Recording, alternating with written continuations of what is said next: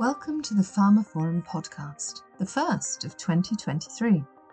In this week's episode, we hark back to pharmaphorum's coverage of The Economist's 8th annual World Cancer Series Congress in Brussels back in November, where I managed to take a moment of Greg Rossi of AstraZeneca's time and discuss the many themes explored during that conference.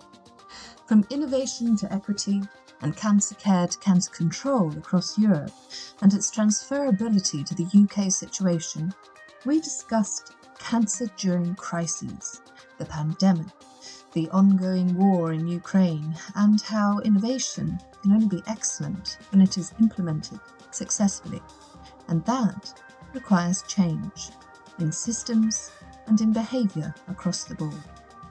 There is much to absorb from our discussions, but I hope you are as fascinated by the topics we touched upon as I was. And thank you for listening.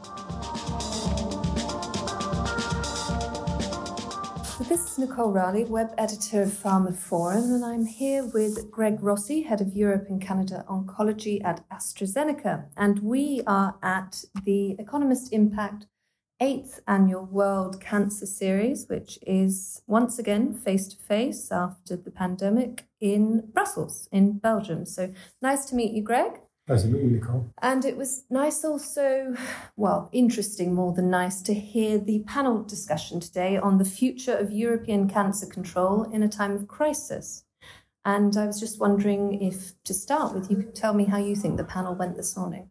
I think it was a really interesting, actually, an important panel conversation. I think for a couple of reasons. One, I think this conference in particular is a great um, ability to bring in multiple stakeholders together. You don't normally get that at, at, many of these conferences, and so we had on the panel, you know, somebody representing the European Parliament, somebody representing patient advocacy. Uh, we had a physician, um, you know, represent from Poland, representing um, the uh, management of cancer patients, particularly, I think, in this time of crisis with the uh, population from Ukraine that has been displaced. Uh, and I think it was really interesting to hear his perspective and challenges that they were seeing and, and, feeling. Um, and then I was obviously representing the, the, the pharmaceutical industry on that panel. And I think for me, two things about it. One is it's that multi stakeholder conversation, but also I think taking stock of where we've been um, over the last couple of years through these serial crises that we've had um, that have affected cancer patients. It's a really important time for us to understand what that looks like, uh, diagnose, I think, uh, some of the resilience of our health systems and the challenges that we're doing, and most importantly, how we can partner moving forward to try and improve cancer outcomes across the region. Yes, definitely. Partnership has been a pervasive word at this Congress.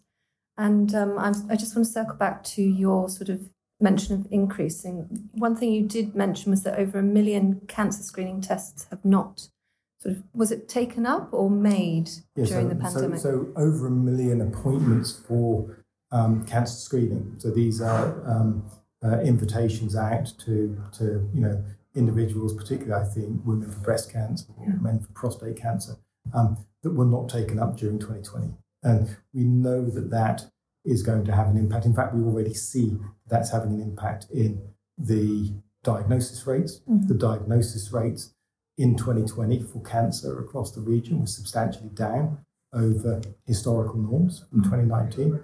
And we know that cancer doesn't go away. We know that those patients will present to the health system, but they're going to present with later stage disease, with bulkier disease, with more hard to treat disease. And therefore, unfortunately, we know those patients are going to have worse outcomes. Mm.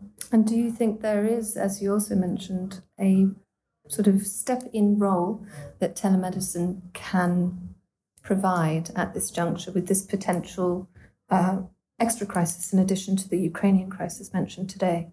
I think that there's a number of things that we learned in the acute phase of the, the pandemic. Um, uh, and that was that, firstly, the systems could be a lot more flexible than we have really believed possible, whether that's the regulatory systems, the payer funding systems, or how we basically have patients engaging with the health system and allowing that to happen remotely with appropriate care. And I think that um, as I look back on AstraZeneca and the way that we have uh, tried to support health systems and make sure that the resilience of those health systems is sustained um, and how patients are supported.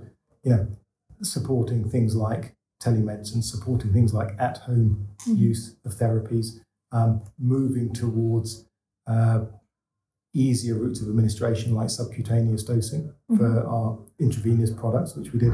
Um, you know, providing um, the use of you know apps that can do symptom management and, and, and, toxicity assessment, so that we can triage patients into engaging with their care um, centres um, as necessary, so they can stay on therapy. All of those things were things that I think the industry did, certainly AstraZeneca did um, during the uh, the times of the pandemic, and I think we can leverage that experience and say what out of those actually can we have as more sort of longevity, if you like, uh, post the the, uh, the pandemic. Yes, this word longevity. Uh, another theme of uh, the Congress here today has been sustainability. Even though we might come up with potentially long term plans, are they sustainable long term plans? And um, I think that links well with your mention of flexible systems. Obviously, the Congress is focused on the European situation. I wonder um, how the knowledge being shared here today and the discussions that are taking place today how does that transfer to the United Kingdom situation, in your opinion? So I think that many of the themes and issues are commonplace across the you know various member states, uh, including um, uh, the UK.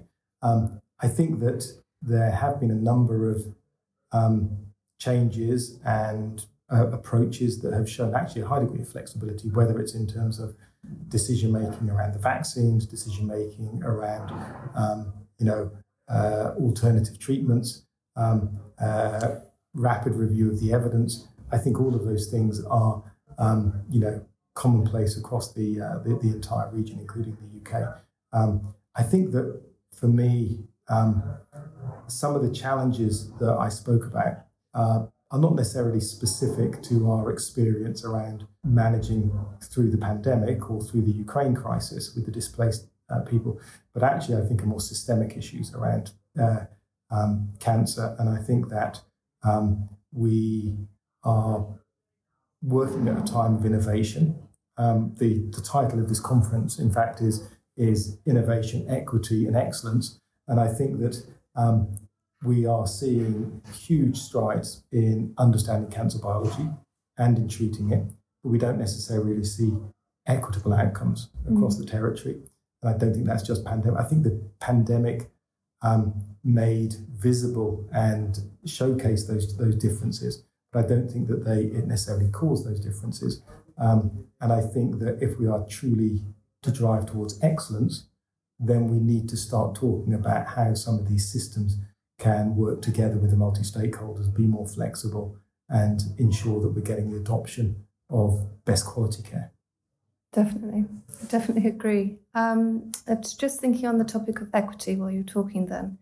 I mean, we do, obviously, in the United Kingdom, we have a slightly more microcosmic experience of what's being discussed on the European level. Um, so, do you think it is this sort of, I know you have said it is practically the transferable same terms, but when it comes to equity as much as flexibility of delivery, is it the same situation in the United Kingdom? Are the socio-economic issues comparable?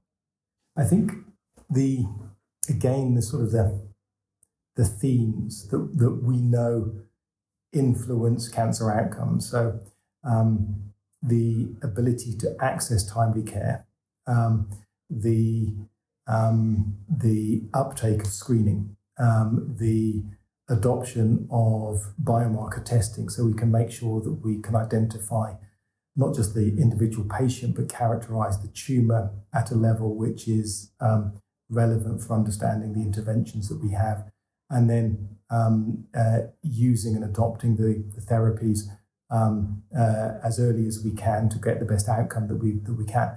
Um, I think those themes are common. I think for, for me, the UK um, shows all of those things. So if we look at, for example, um, uh, equity across uh, populations that are disadvantaged, we know that the worst outcomes um, are associated with those that are most disadvantaged. Uh, we can see that in the sense of um, the uptake of screening is lower, the um, uh, access to, to care is less timely, and the adoption of many of the interventions um, is, uh, is lower, and therefore they get worse outcomes. Mm-hmm. And I think that we see that within a, a, country like the UK, and we see it across uh, the region uh, mm-hmm. when we look at Europe as a whole. Yeah, definitely. Um, right, to circle back to the specifics of this event, um, you are going to be talking also about lung cancer screening specifically and recent recommendations to the European Council to recommend it across the region. So, can you tell me a bit more about that? I think that one of the, uh, well, firstly, I think there's been huge strides, huge success in lung cancer. When I started in the industry uh, over 25 years ago, um, you know, we were talking about you know, combinations of chemotherapy, the, you know, regimen length of chemotherapy. We weren't doing very much as an industry in early stage disease. Um, uh, and um, I think if you fast forward 25 years and you look at the outcomes that we can now have, both in metastatic disease and in early stage disease, um, they are, you know, truly transformational. Um, uh, I think that a lot of people haven't appreciated outside of, you know, people that work in cancer or who manage cancer that actually the outcomes in early stage uh, lung cancer can be quite good. Lung cancer is identified early. Um, uh, we have a reasonable chance of cure um, with the technologies we have, whether that's surgery, radiation, or systemic therapies. So screening becomes a really important part. If there's something you can do about it mm-hmm. by catching it early, then I think the the value of screening um, increases dramatically. We've seen that in breast cancer, we've seen it in prostate cancer we're now starting to see it in lung cancer. And the data, I believe, are, are quite you know uh, unequivocal that mm. um, we can, uh, with high risk populations, identify patients um, who are likely to have you know uh, risk of lung cancer, and we can do that through low dose CT um, uh, scanning. And the recommendations are coming. So I think the European Parliament is making recommendations. There's a lot of recommendations now made uh, with um, individual um, uh, groups like IASLC, the lung cancer uh, clinical group. I don't think that member states have adopted that yet mm. um, fully, uh, although there has been some recent positive news, I think, in the UK uh, that, that puts low dose CT screening as a, um, a policy initiative. So I think that um, the time has come for us to add this cancer to prostate cancer, to cervical cancer, to um, uh, to breast cancer, um, as one of the, the colorectal cancer as one of the major cancers to screen for. Um, and I think that uh, we're going to see that evidence now turn into policy, and that policy now needs to turn into action. Mm, definitely. I mean, do you think will it potentially be a faster process than the screening for breast cancer has been of like 20 or 30 years to where we are today? a given um, the data we have from those other screenings? Do you think it will be slightly easier?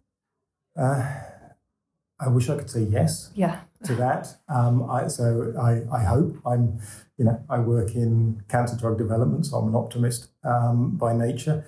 Um, uh, I, I think that the the system change and the behavioural change for cancer screening and cancer adoption is a challenging one. So I think um, it's one thing developing the evidence. I think it's another thing to take the evidence into practice and to have behavioural change associated with that. Um, however, I am optimistic that um, the ability to, for us to communicate clearly and I think appropriately um, with the multiple stakeholders, I think the the joint interests and the adoption of other screening protocols like breast cancer should allow us to at least sort of understand and learn from that and be able to implement faster and better in this mm. particular case. You obviously, you're head of Europe and Canada oncology. So I was wondering if you could also tell us a bit more about AstraZeneca's oncology business as a whole, whatever you want to share, that sort of. So AstraZeneca has been in oncology for a very long time, you know, uh, since the uh, days of uh, Arimidex and, and uh, tamoxifen and, and these drugs. Um, but I think over the last 10 years, we're really seeing an inflection point, a revolution at, at AstraZeneca in terms of cancer care. And the portfolio of drugs that we now have and the evidence that we've now developed around these drugs um, uh, is really, I think, uh, quite extraordinary.